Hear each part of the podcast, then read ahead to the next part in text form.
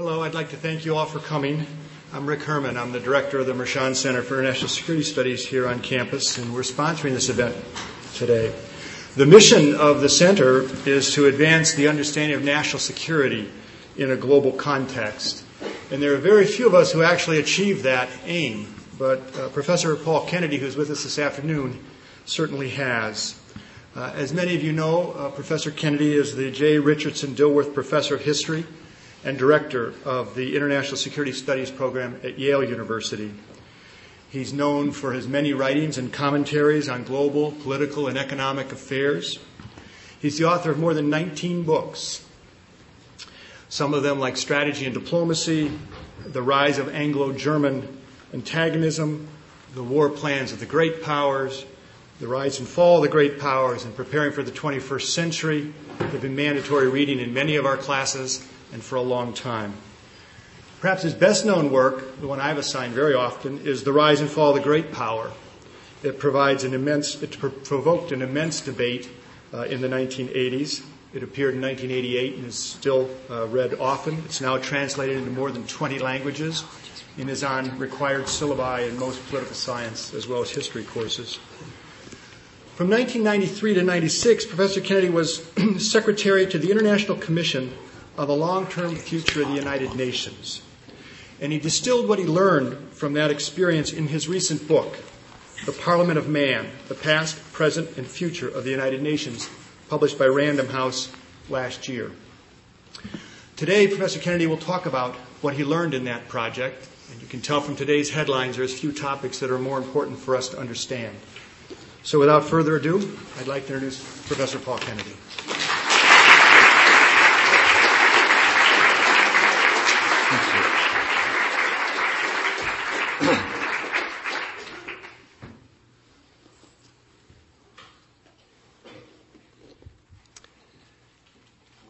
Good afternoon, ladies and gentlemen. Thank you for coming out on this blustery day. Um, thanks to the Mershon Center and Rick Herrmann for inviting me. It is nice to be back here and uh, nice to see the hubbub of activities that goes around international security studies and the Mershon Center and the key departments at OSU. I'm going to talk, as you heard from Professor Herrmann, about the uh, experiences I had and the lessons learned, which is a kind of Vietnam War type phrase, um, uh, concerning a project which I was involved with in regard to uh, the United Nations.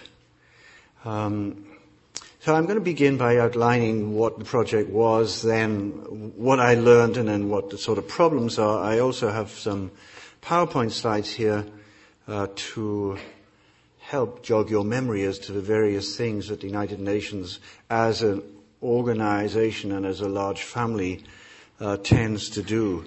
I have put uh, Mission Impossible as the somewhat tongue-in-cheek title. I should tell you in advance that I don't think the mission is impossible, but I think it takes a lot of intelligent and sustained work to carry out what the founding fathers thought they were doing when they created the United Nations at San Francisco in June 1945. Uh, the story, as far as I'm concerned, begins with a, a phone call I received in my uh, kitchen on the morning of Friday, August the 21st, uh, 1993. Uh, why is that engraven in my memory? Because it, it twisted my life out of a rut for uh, the following years. I had written in uh, 1988 The Rise and Fall of the Great Powers, which was a very standard big power 500 year long history about economics and strategy. I had been challenged by some economists at Brookings Institution in Washington to move away from big powers and to write about broad transnational global trends which were affecting all nations, large and small, regardless of their boundaries, regardless of their power.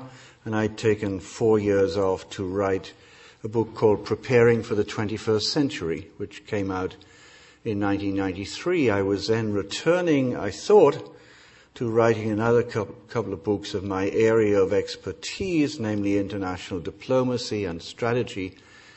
uh, when a phone call rang in my kitchen, and it was from the office of the Secretary General and the uh, International Affairs Department of the Ford Foundation in New York.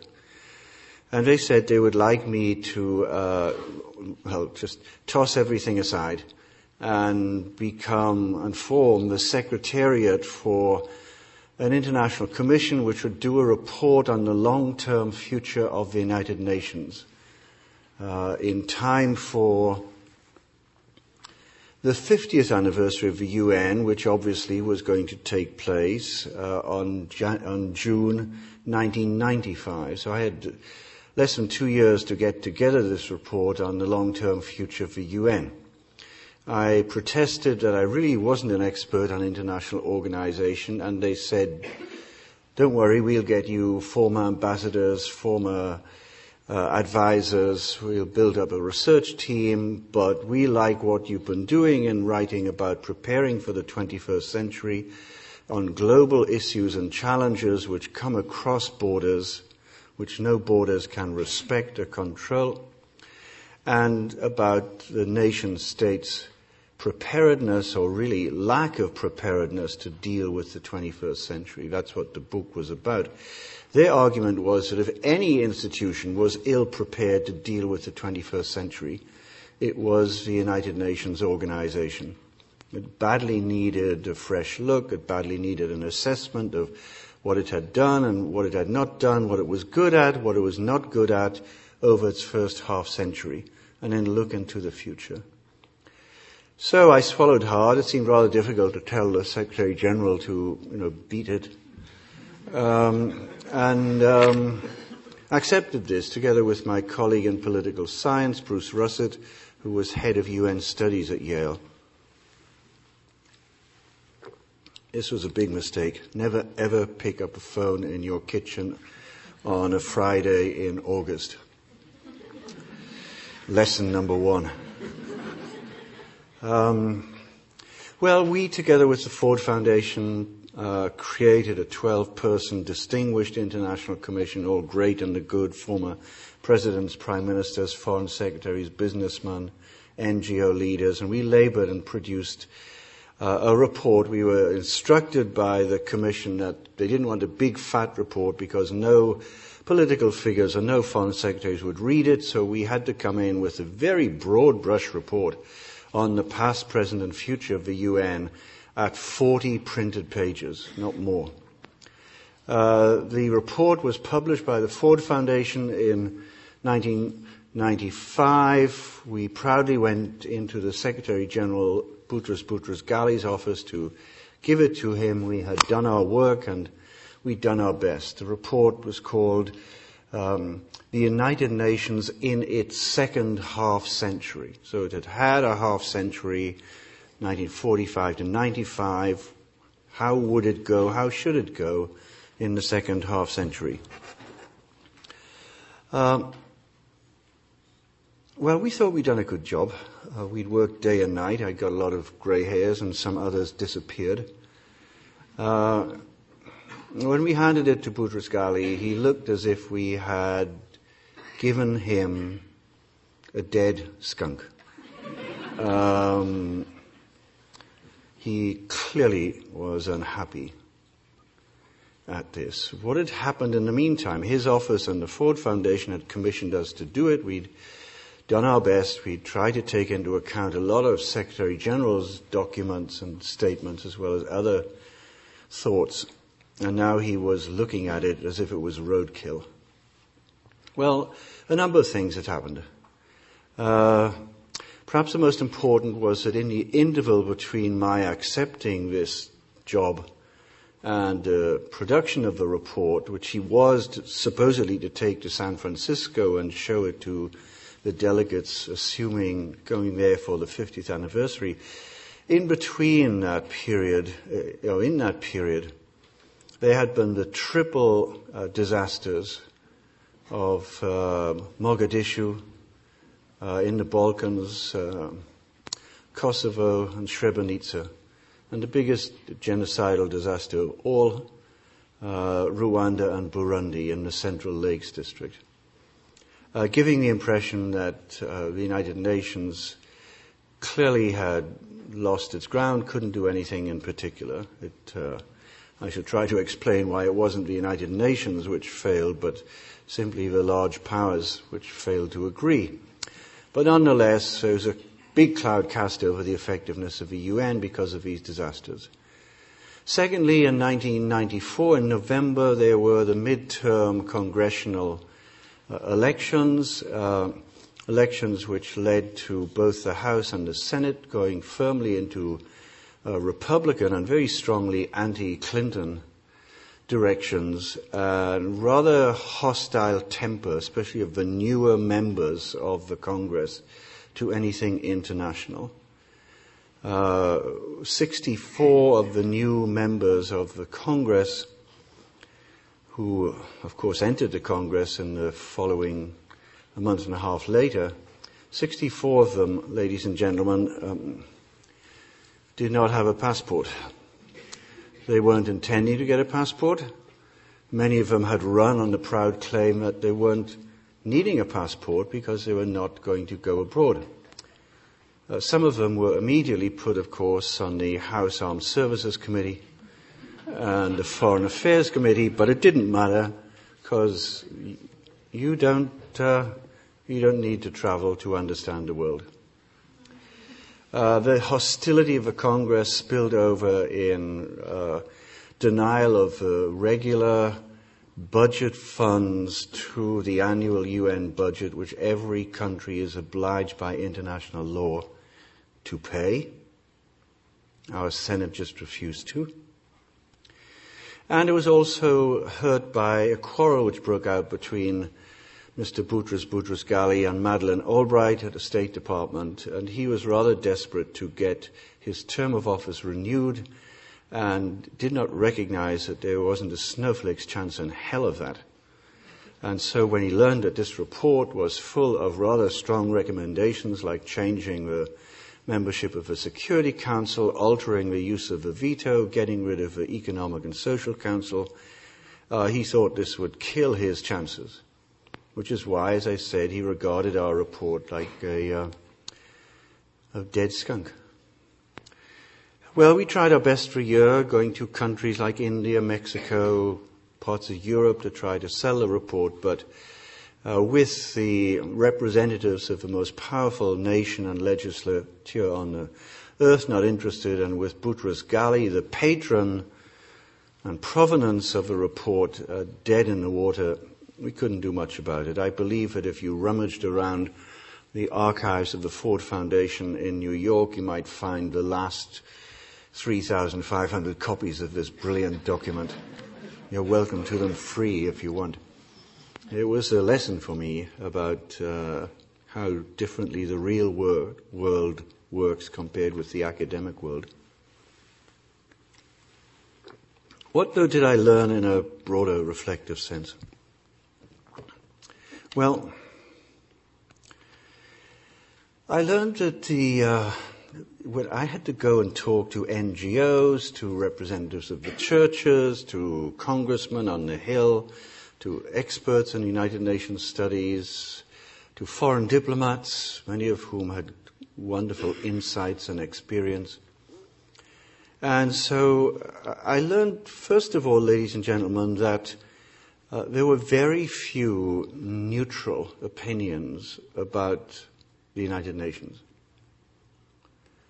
Um, either you believed that the sort of forces for change and the pressures against our global society and humankind were now so big and transnational and so in need of urgency, whether it was the collapse of weak states or global warming or the overfishing of the commons or dealing with a global volatile financial system. You either believed that those transnational forces were so great that no single power, however big, could deal with them, and therefore you had to move back to the idea of the founding fathers and go for cooperative solutions. So even if, like myself, you thought there were a lot of defects in the world organization, that didn't mean you were going to toss it out. What you were looking for was intelligent ways to improve it. But you were ipso facto an internationalist. You were pro-international organization of some form, and many could differ on the form, but that was where you went. Or you were in a camp which was suspicion, suspicious of governance and government. You don't like big government in your own state, you don't like big government in Washington, so why the heck should you be in favor of big government on the 38th floor of the United Nations building?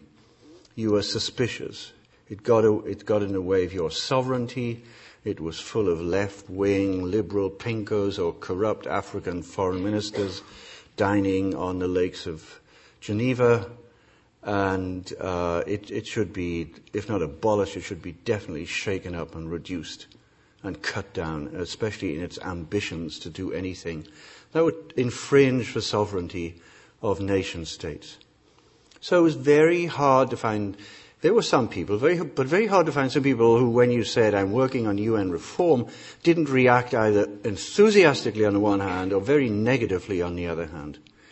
And just last uh, spring as um, I and my publishers were preparing uh, for the publication of the, the, book, The Parliament of Man. This is the, uh, the edition you see in this country by Random House of New York. Um, uh, this idea that there were two different views of the UN came up and hit me in the face in looking at the very different jacket illustrations which had been decided upon by my publisher, Random House in New York, but my equally uh, powerful publisher, Penguin UK in London. The text of the two is exactly the same, but the dust jacket, if you were ever flying through Heathrow this summer, is differently. You will see that this text has just a, it looks like a small figurine, but actually it is the very large bronze statue of the god Thor beating swords into plowshares. So it is very reflective of the wonderful words of the preamble of the United Nations Charter about ridding future generations of humankind from the scourge of war. Now, uh, my tough-nosed editors in uh, London were having none of this idealistic claptrap, as they said. Uh, they wanted something which was going to be much more dramatic. And a young picture researcher at Penguin UK found this in the uh, March of last year, just before it went out to print.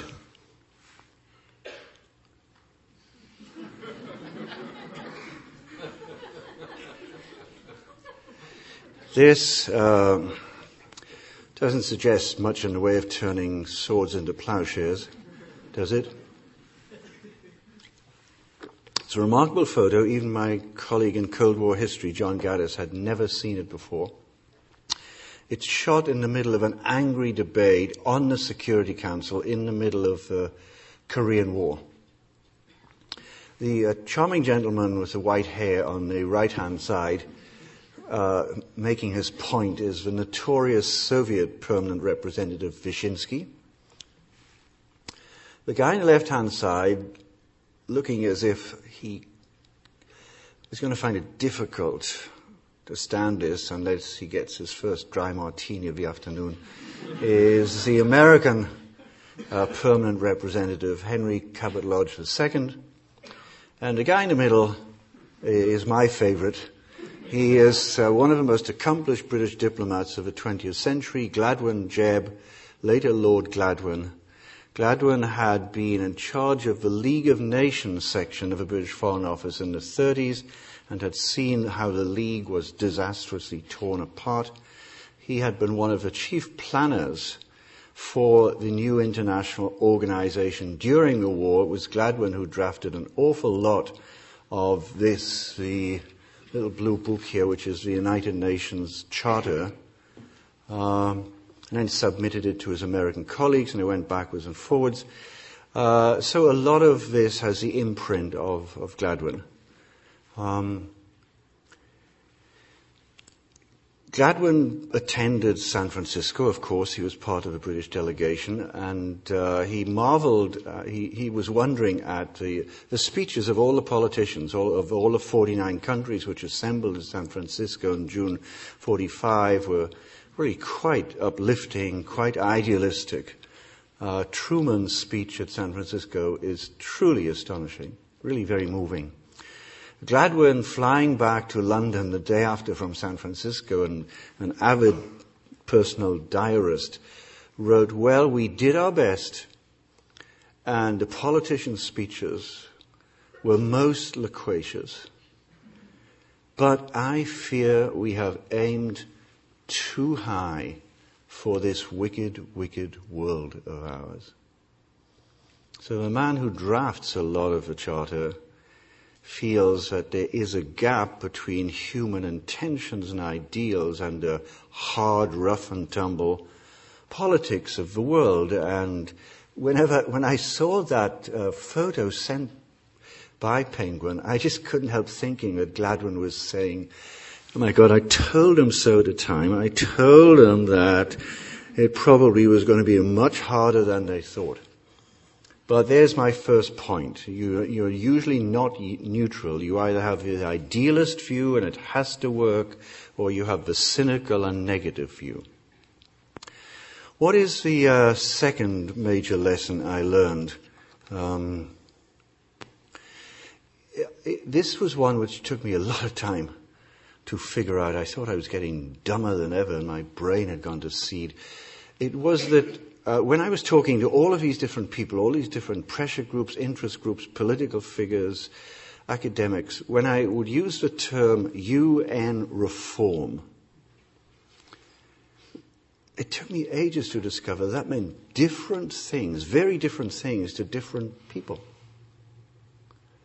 And I would have to, you know, change, change um, radio length or something like that to understand that it was this person was using that meaning of U.S. reform, not that meaning.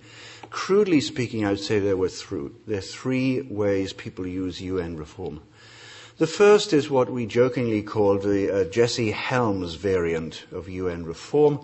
That is to say, the arch conservative senator from North Carolina, chairman of the Senate Foreign Relations Committee in the mid 1990s, who wanted the UN to be shaken up. He wanted all of those bureaucrats tossed out of the window if they didn't toss themselves out voluntarily. He wanted a reduction in the budget. He didn't want any anybody talking about a UN army or UN data gathering. Uh, he wanted uh, to get rid of the overlap in various agencies. So what he wanted was a shake up, a cleaning out of the stables. And by the way, there were a lot of points about the overlapping agencies and about uh, culture of certain uh, individuals who come from a corruption culture them, nationally themselves and didn't think there was anything wrong with transferring that into the UN, like the two Russian bureaucrats who, having been in the KGB for 25 years when put in charge of the Food for Oil program, thought there was nothing wrong about getting kickbacks. So there's quite a bit to be said for improving the efficiency and shaking up the bureaucracy of the UN. But the UN that Helms envisaged would have been a much smaller UN with less capacity to deal with the transnational forces. Very reduced more to technical agencies and that's it. The second uh, version of UN reform is, is at the very far end of the spectrum. It's not the reductionist one, it's the big charter change one. It's the one I would encounter if I would go to Brazil or to India. Uh, two countries along with Germany and Japan who are very much concerned to get a permanent veto seat on the Security Council, arguing that the five countries which have a veto power now, the five victor powers of 1945, the US, the USSR slash Russia, Britain, France, and China are perpetuating a 60 odd year old anachronism. And it ought to recognize the changes in world affairs that certain countries like India were not even countries in 1945. They were part of a Raj.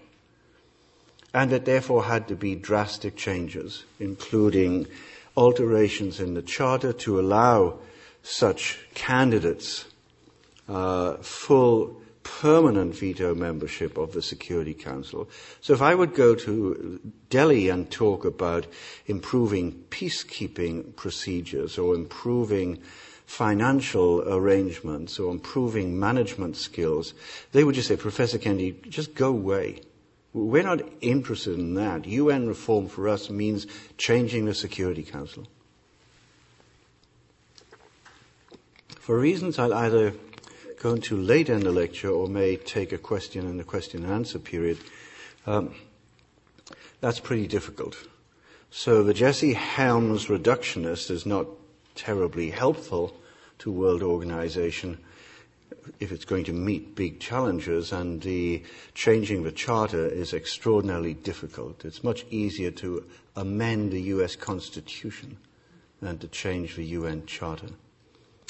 So uh, the the people I was interested in, and I think my book on the Parliament of Man reflects it, were those who were saying, well, it's pretty hard to do charter amendment, but we need a more effective and respected UN organization than we have at the moment. So we should be working on a whole set of practical measures in regard to peacekeeping, in regard to disaster relief, in regard to pre-positioning of troops, medical supplies, in the gathering of data so that um, we actually know before a crisis breaks out and a state like the Cote d'Ivoire collapses that there's a big problem in the Cote d'Ivoire.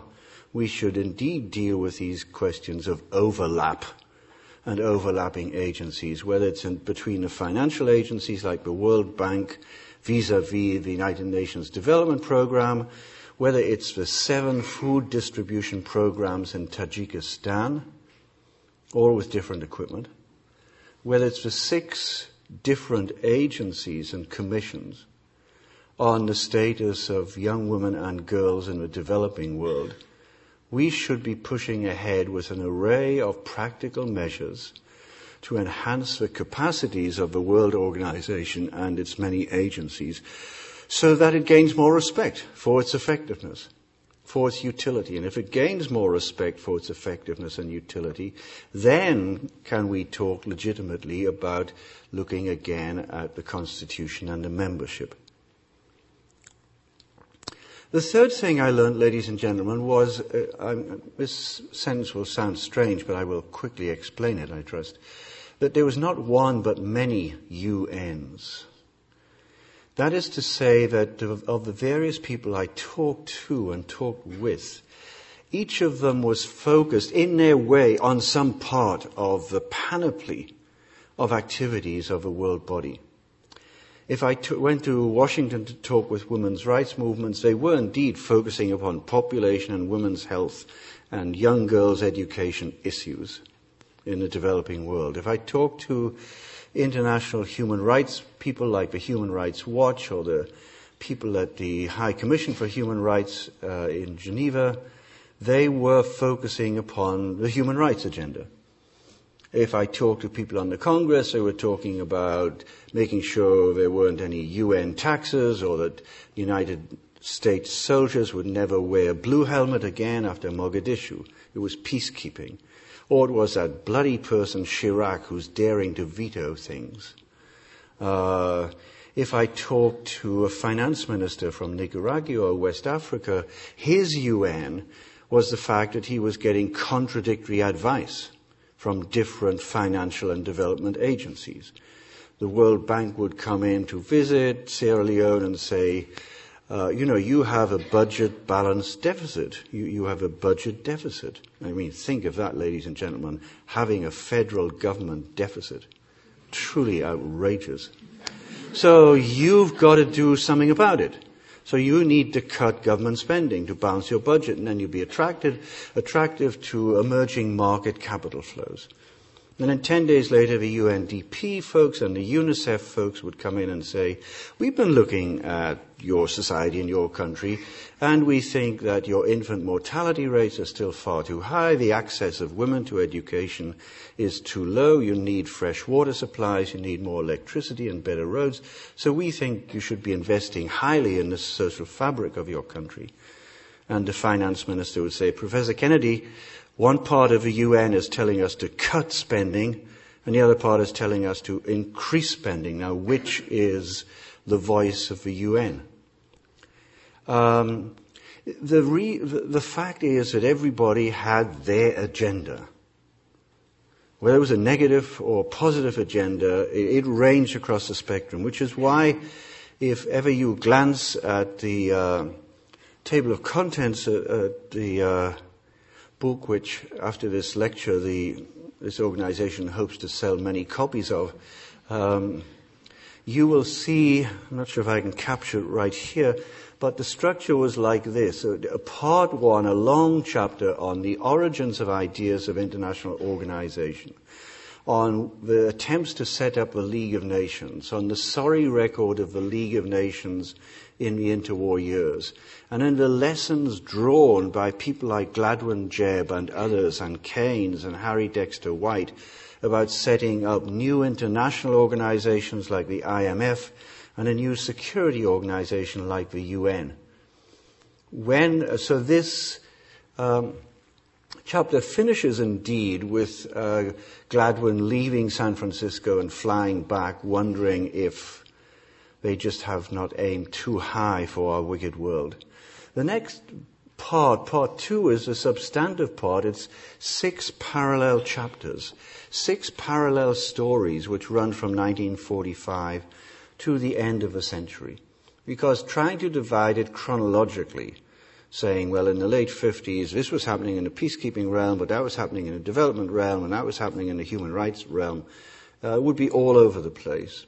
So it's divided into the six tales, the one on the Security Council, the separate one on peacekeeping and war making, the one on the economic agendas, especially the North-South agendas and disputes, the one we call the softer face, that means environmental issues, children's health issues, women's issues, um, the separate and important chapter on advancing international human rights, and then a final chapter here, a bit less, co- you know, a bit less coherent, but it is on the emergence of international civic society, the NGOs, the churches, the liberal foundations, the scientific organizations, the media like the BBC World Service and the CNN, which keep bringing to our attention the fact that we are in a intertangled uh, intertangled world that lots of important things are happening out of there.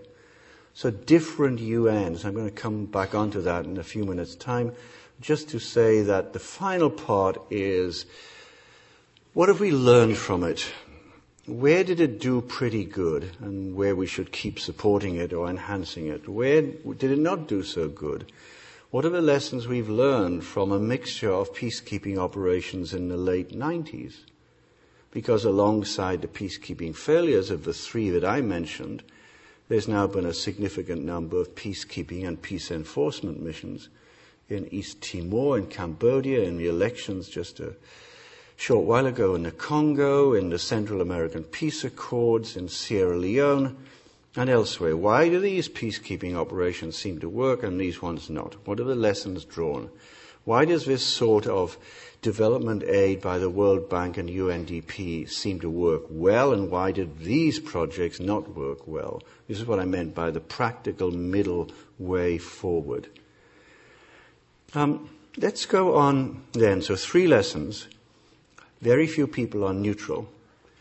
Um, UN reform means different things to different people and that there are various elements of the United Nations organization. If you go to the UN handbook, which, thank heavens, the New Zealand government produces every year for free, which lists all of the organizations under the UN umbrella, what they do, what the membership is, what their history is, briefly, you will see what I mean.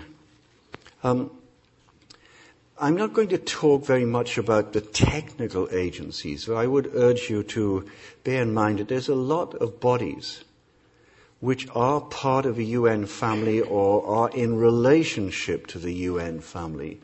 I just put a brief list up here. This is a selection.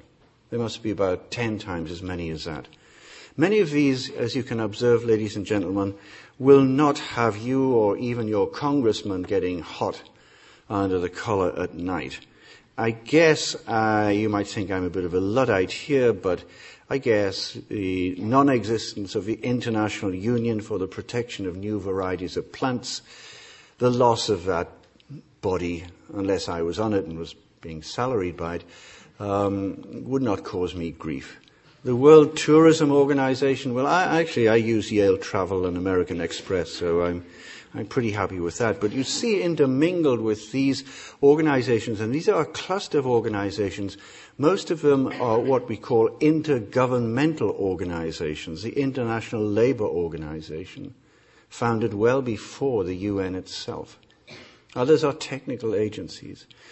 Um, all these are part of a family. We focus upon the dramatic CNN presentations of, you know, hundreds of thousands of refugees fleeing out of Mogadishu or angry debates on the Security Council. But there's a lot more to the story. That's why it actually took me quite a while to discover that there was a lot more to try to figure out what they did and, and to try and see where one could place them. Occasionally, uh, just you know, because I I need to do, I'd rather do purgatory on earth than spend a lot of time purgatory after my death. I uh, instead of just talking to liberal, politically correct audiences, I go up to arch conservative country clubs, uh, New Canaan, Connecticut, and talk about the need for improving uh, the United Nations and Summer Boy will get up on this Sunday lunchtime and say, we really don't need all of this, Professor Kennedy. What a fool you are. We just get rid of them. We don't need them. We just sweep them out. We stand on our own. They're just nuisance. They get in the way. Let's get rid of, I say, you mean you want to get rid of the whole thing? Yeah, let's get rid of the whole thing, for heaven's sake.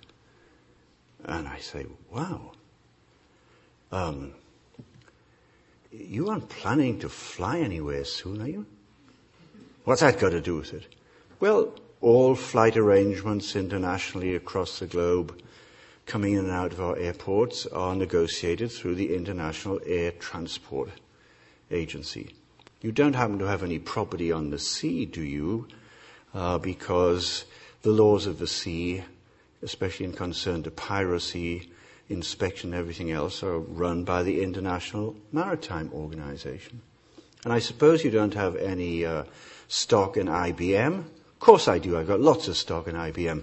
Well, then I want to tell you that the chairman and board members of IBM are very, very interested in the efficient operation of the World Intellectual Property Organization and the World Trade Organization, without which our intellectual property would not be protected.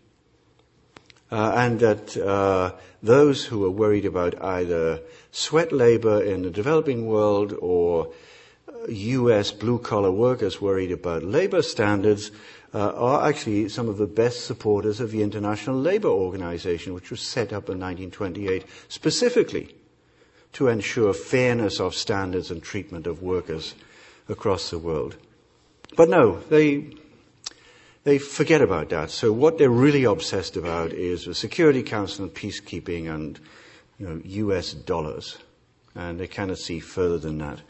You'll notice that some of these organizations I've listed, I've been rather cunning and I've put more political ones in between the protection of new varieties of plants ones, um, including uh, in, uh, the International Monetary Fund itself, a big Bretton Woods institution. But some of these are technical at a certain stage and then they become political. And you have to get to learn that as well. We know a lot more about this agency now, don't we, since Mr. Hans Blix came on the scene and was denounced by certain people in this country for not being able to find weapons of mass destruction in Iraq, uh, because there weren't any in Iraq. But he should have found some. Uh, International Atomic Energy Agency is an intergovernmental technical organization who have a lot of trained staff, trained in geology and physics, in chemistry, in photo reconnaissance, in uh, uh, chemical compound testing, and the rest. It is they who are now carrying out or attempting to carry out the inspections if they get in to uh, North Korea or to Iran in regard to whether they, those countries, those rogue states, are complying with the uh, non-proliferation treaty clauses. It was the International Atomic Energy Agency which went into Libya when Colonel Gaddafi made his astonishing turnaround and said, we're giving up nuclear weapons. How do we know you're giving up nuclear weapons? Because we're going to put in hundreds of technical trained agency staff. The head of the agency, on receiving his reports, makes a report with recommendations to the Security Council itself. So that's what I mean by saying it might be a technical agency, but some of its recommendations then move from the technical level to the hard bargaining of the Security Council level. But as I say, most people pay no attention to the plethora of agencies that exist across the globe under the UN umbrella and without which we would find life on this planet very hard to deal with. Now, we are focused much, much more on the sexy things, the dramatic things, the, um, the tragic things. That's what the media likes, and that's what we get, because we get the media we want. So a few uh, illustrations here of what I mean about the things which the UN does, which at least a large number of us know. Um, and in the first few slides, I'm going to show things about how the UN has been trying since the early 90s to grope with the issue of collapsed states, of failed societies, of countries torn into civil war, of massive disasters, of uh, massive famines, of migrations and hundreds of thousands crossing borders, because they do get the news. I should say before I go into this that uh, there is nothing in this UN Charter about collapsed states or failed societies. The assumption of Gladwyn, Jebb, and others was that a state collapsed when somebody like Adolf Hitler's Germany marched into Belgium. So the provisions of the Charter to deal with future acts of aggression by one nation state against another nation state.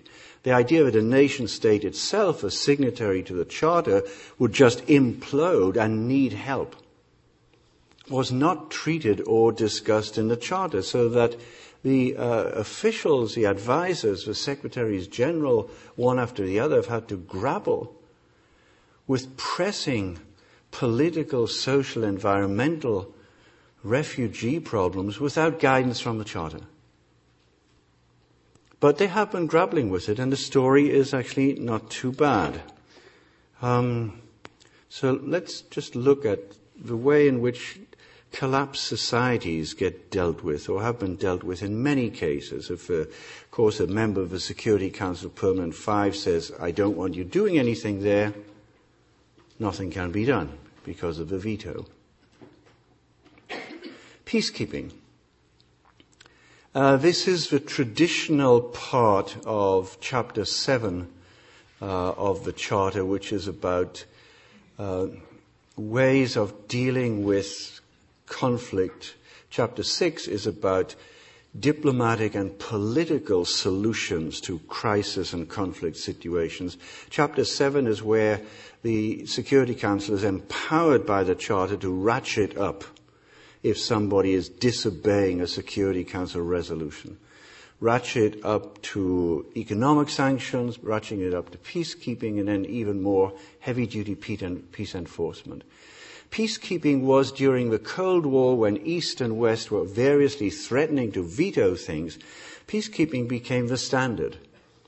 Uh, the blue helmets, which were invented as a blue helmet in 1956 after the Suez crisis, The Blue Helmets were usually lightly armed UN forces, that is, contingents from some of the governments, never contingents from the P5. That was an unwritten rule. Therefore, the UN peacekeepers in the Gaza Strip, in the tripwire line across the island of Cyprus, and many other places tended to come from countries like uh, Poland, Sweden, Ireland, uh, Bolivia, and they would be there, and some of them have been there, like in the case of the contingent in Cyprus, it's been there since 1974. The observation, UN observation forces on the Golan Heights, UN observation forces in Kashmir. They are bound by the mandate to absolutely strict neutrality and impartiality. They are lightly equipped. They hardly have a chance of defending themselves. Their being there depends upon both sides who had been warring, agreeing not to pick up arms, and in particular, not to do anything against these international neutral tripwire units. But what happens if one side disagrees with that? What happens if there's just warlords around? What happens if somebody tries to kidnap UN lightly armed peacekeepers? Then the Security Council can meet again and decide it's not going to take this and it can therefore authorize a peace enforcement mission, which has got altogether more power and virtually authorizes by all means possible. So uh, while these lightly armed observation units are there in, in that particular um, PowerPoint illustration, the next one shows pretty heavy duty guys going through Kosovo in a peace enforcement mission in the mid to late 90s. The Security Council can, if it feels that the mandate requires even bigger forces, it can use part of a, uh, part of a charter to ask a regional organization like the Organization of African Union or NATO if it will take over the task. And with the authorization of the Security Council, we have, as you know, a NATO peace enforcers in the Balkans and now in Afghanistan. That's attempts to create the stability necessary for the initial stages of uh, the recovery of collapsed societies. We don't have that in Iraq, which is why none of the UN civilian agencies, the World Bank, or anybody else like that will go into Iraq until there is assurance of security for their unarmed civilian personnel.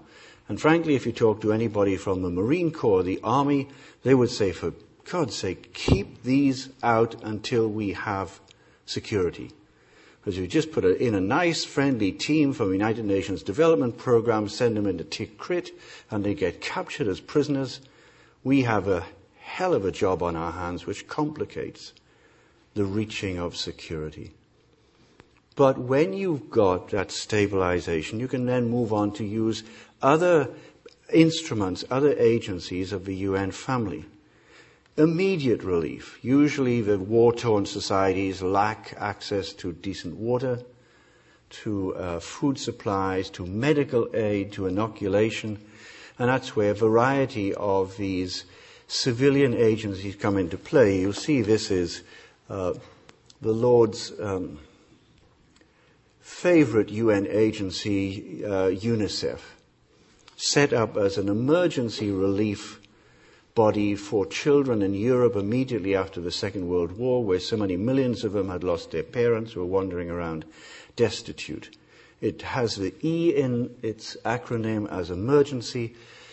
When it became clear that after what happened to the Palestinians in 1947, after Kashmir, that the plight of children worldwide was not going away, they decided to keep the name and to keep the word E in as a reminder that we thought we could deal with these problems in a couple of years.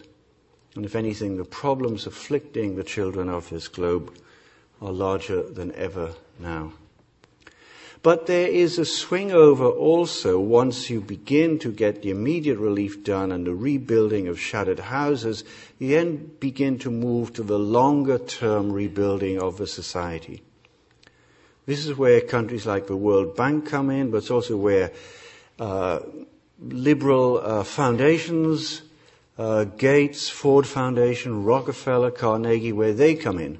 This is where uh, single national uh, relief organizations come in, Scandinavian relief organizations, the Quaker Relief Services, uh, the, probably the biggest one of all, the Catholic Relief Services. And they are concentrating on the strengthening of the society, and you can see that also with UNESCO, a body particularly interested in international education, they are going to try to deal with the problem of the lack of access to education, especially for young people, especially, especially for young women and girls in the third world. And so there's a very, very big push on this. You'll notice that the guy who's introducing this is, um, is native speaker and native resident who has been trained by the UN agencies. The time is long gone when six foot three tall, blonde Swedish males could instruct Ugandan women on uh, birth control. Uh, you just really need to take all the resources, including the indigenous personnel, and utilize them. The more you can do that, the better the chance you have. What happens when you've stabilized and they're building? You may, and this has been an interesting phenomenon just over the past 13 years, the UN has now got itself very heavily into election monitoring and election counting. It first started off with the uh, International Observer Group and a whole number of professionally trained balloters and ballot administrators going to South Africa uh, after the end of apartheid to supervise the holding of the first parliamentary democratic elections for all South Africans. And this gave them enormous potential. It tends to work. People don't believe it if your government is holding the elections. But if the elections are held under international supervision and counting, then there's a chance that even the side which loses will agree to that, reluctantly grumbling perhaps. There are certain people in Whitehall who talk an awful lot about spreading democracy across the globe. Actually, the folks who've done more to spread democracy and democratic practice across the globe are the UN election monitors. We probably didn't notice in the run up to Christmas that the Congo had its first democratic elections of all time which went rather successfully. It's just as large as all of Western Europe put together. So there's a lot of stuff going on which isn't part of the bleak record of memories of Mogadishu or Kosovo, but it's been a hard and painful learning process. At the end, you may say, it's possible. The, the country's economy may get a good housekeeping certificate from the World Bank or the IMF. Uh, the parliamentary system installed looks fairly stable, although the biggest litmus test of all is whether the second general election will be as democratic as the initial one. Um, the stability is back. The youth gangs have gone. You've trained a native police force. You've trained a native judiciary. And perhaps you can move on out. These are Nigerian troops leaving Sierra Leone after the years of the civil conflict there, and then the British led peacekeeping mission to drive the machete wielding gangs away. Uh, but I don't want to end this set of remarks, uh, Professor Herrmann and ladies and gentlemen, just with a kind of glow of achievement and marking it up as successes there are still very fragile parts of the globe. There are still countries where even peacekeepers are not allowed in.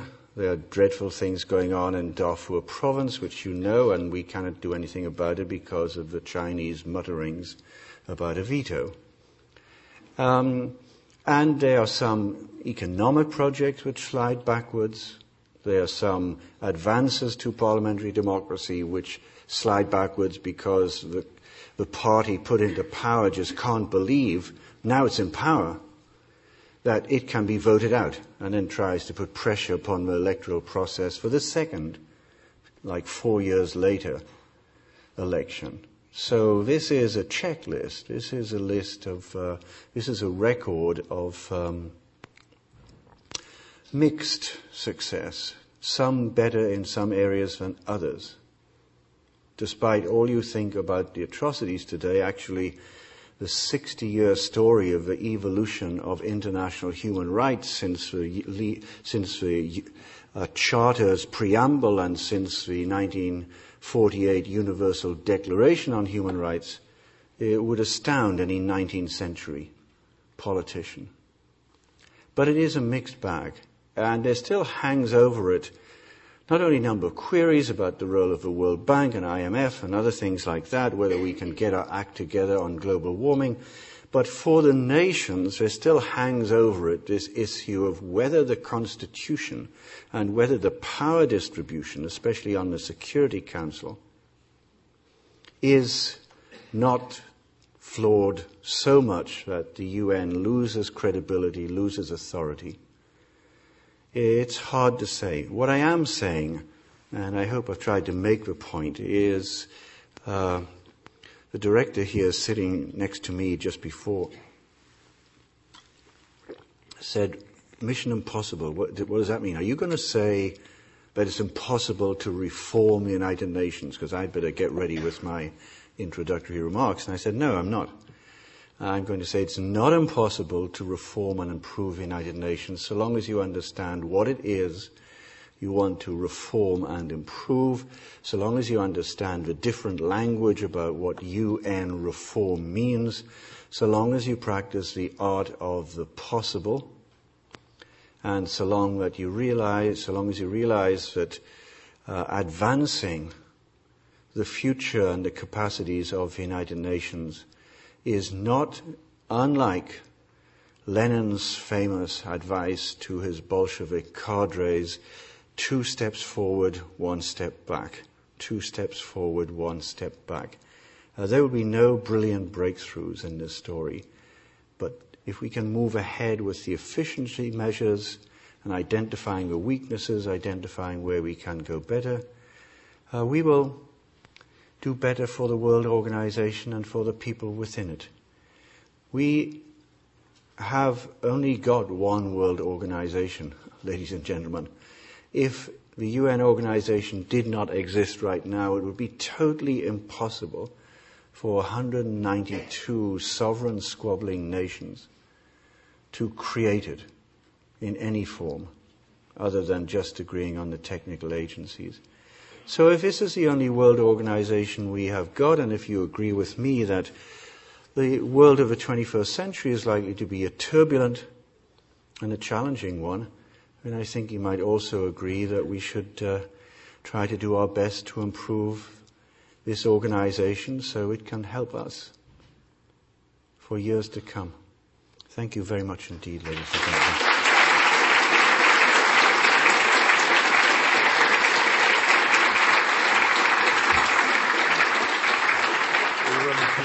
Professor Kennedy will take questions for 15 minutes or so? Until quarter past, yeah. Quarter past, that would be good. There's no mics Speak up loud, and we'll have Professor Kennedy sort of repeat the synopsis of the Yeah, we don't have a, a traveling mic, ladies and gentlemen, so please speak up loud. I'll try to repeat it. Yes, sir? Yep. Could you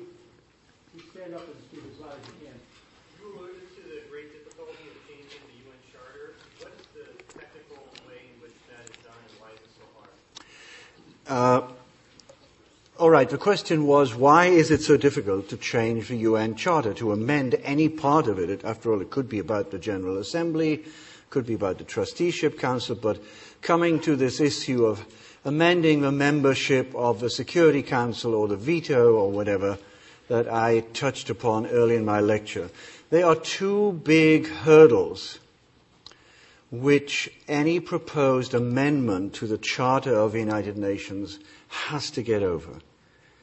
Uh, the first is that a change in the Charter requires the approval of two thirds of the parliaments of the 192 member states. Not the governments, the parliaments. General Musharraf may agree to a change in the UN Charter, but if the Pakistan Parliament votes it down, that's a vote against that amendment. So, given the fact that people who propose changes are usually proposing constitutional changes to benefit their country, and many of their neighbors don't like it, it really is terribly hard to get two thirds of the parliaments agreeing to a change in the charter. The last time it happened was in 1964 when, because of the significant increase of new ex-colonial members, uh, the original six two-year rotating members of the Security Council went up to ten, and that's where it has stayed to today. Five permanent veto members, ten two-year rotating members. Um, so if we haven't changed it since 1964, you can probably guess that that litmus test of the two-thirds majority of the parliaments is a tough one. The second uh, hurdle you have to get over is a bit more subtle. It has to be, it, any proposed change in the charter has to be um, with the acquiescence of the five permanent members of the Security Council. In the charter itself, this little booklet which I showed to you, um, the word veto, ladies and gentlemen, doesn't appear. I, uh, when I'm teaching international organizations to my students at Yale, and I say, well, next week we're going to talk about the veto, so you'd better go off and read the charter and be prepared to discuss the veto and its origins, etc. And then my Yaleys come back and say, Professor Kennedy, you know, we spent all weekend going through this document. We can't find it. We did spell check, word this, that, that, and the other. We can't find it. Where is it? It's, and I suspect Gladwyn is responsible here. Uh, in cha- the, the, three chapters on the Security Council um, are chapter 5 on organization and procedures, chapter 6 on the peaceful settlement of disputes, and chapter 7 on the more forcible settlement of disputes. Everybody runs to chapter 6 and chapter 7 very few people look at the procedures. So if you actually want to control any organization you're going to be in, whether it's a university, senate, or a company, or God knows what, the Holy Roman Empire, make sure, make sure you know the procedural methods. There is a small clause in chapter 5 which said, um, it, it concerns voting by the membership of the Security Council. And it just says, very neutral. I mean, Gladwyn is really a stealth fighter in some of the words he uses. It says voting on procedural matters uh, will require a simple majority of members of the council.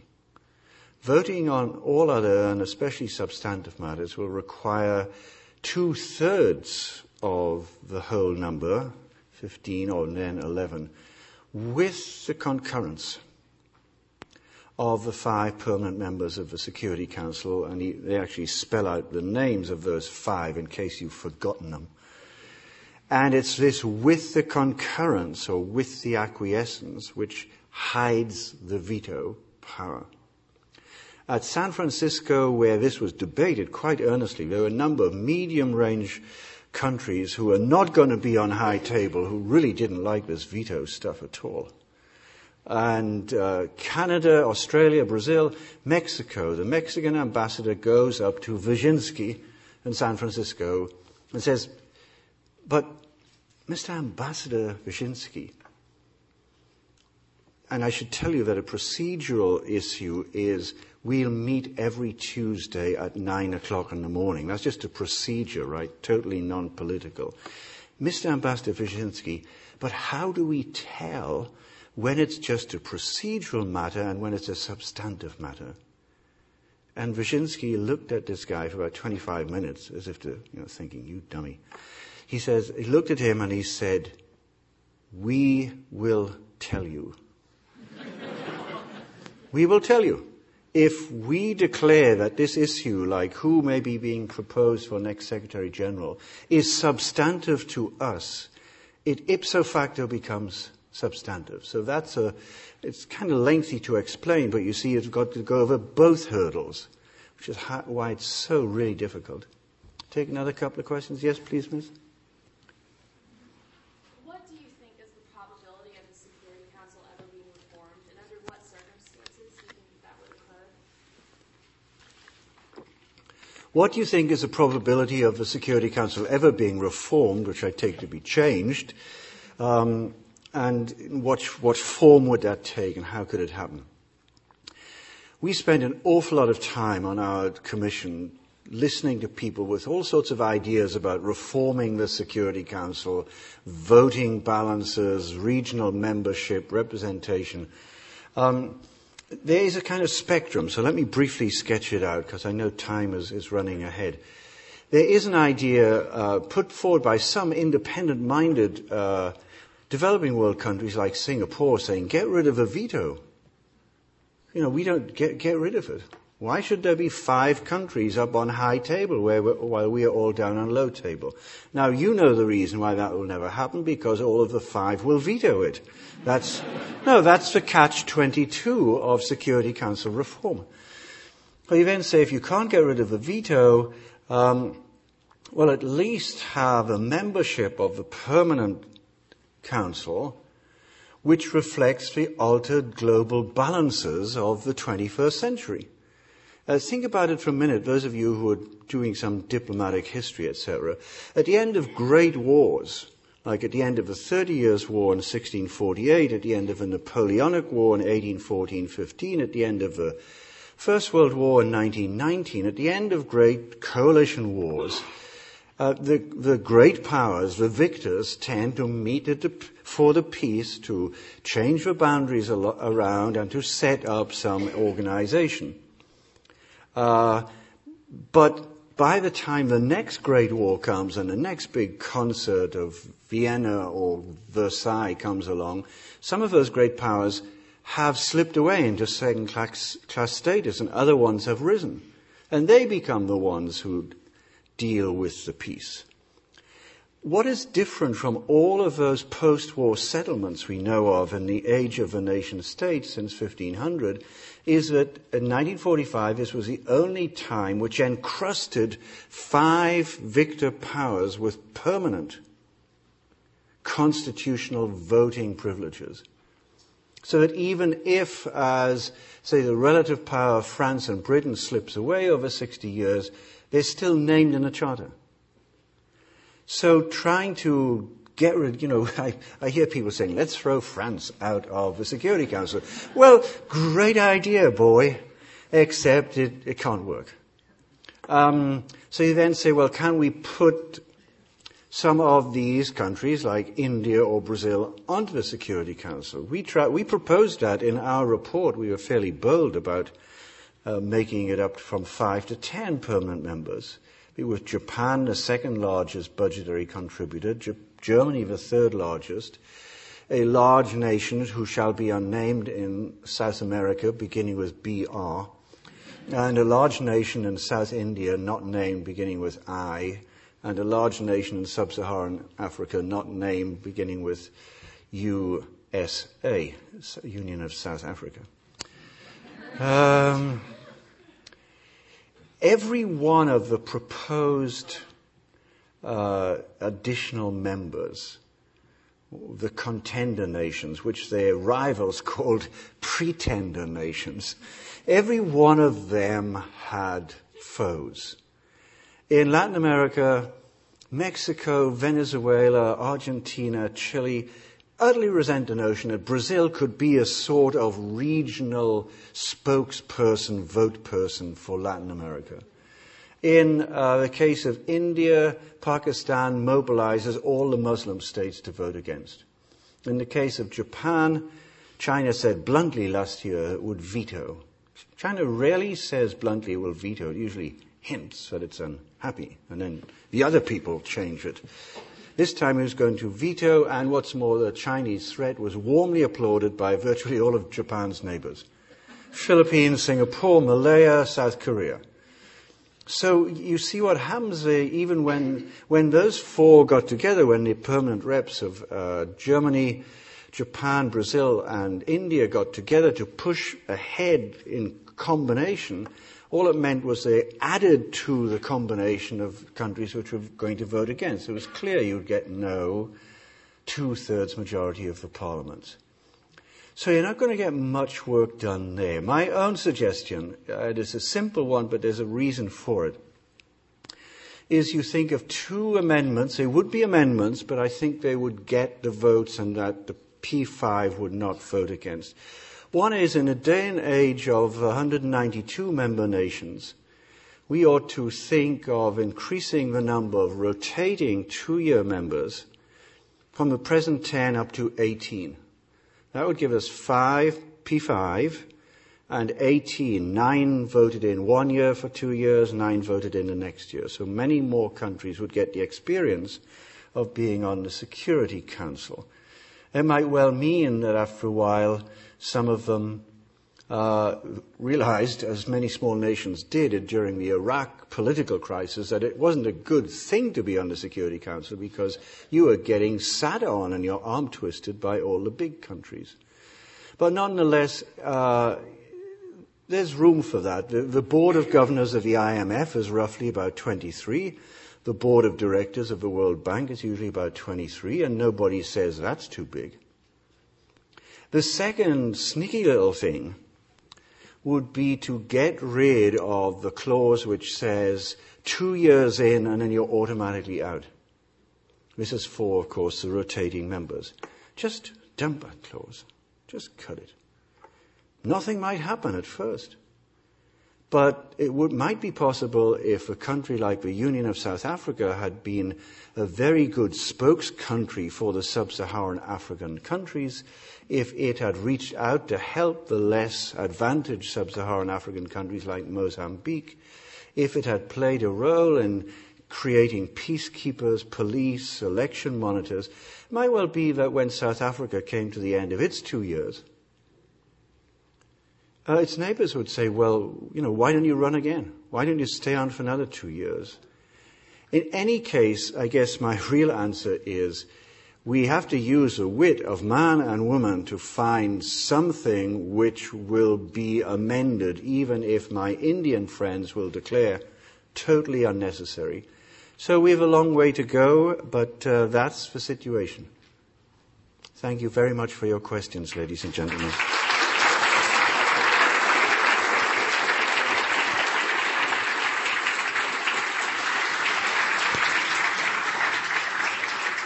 This, uh, I want to thank Professor Kennedy, but he's done two services for us. He's given us a terrific lecture, one that I I'm sure all of us have thoroughly learned from and enjoyed. And in the 90s, for years, I used his Preparing for the 21st Century in my fall course on international politics. And now I know what to use next fall. So I've done my homework here today. Professor Kennedy is going to sign this book uh, that he's lectured on here this afternoon. Uh, out in a reception that uh, you're all invited to uh, outside in the lobby, as I understand. Is that right, Kathy? So, once again, Professor Kennedy, thank you very much. All right. Thank you.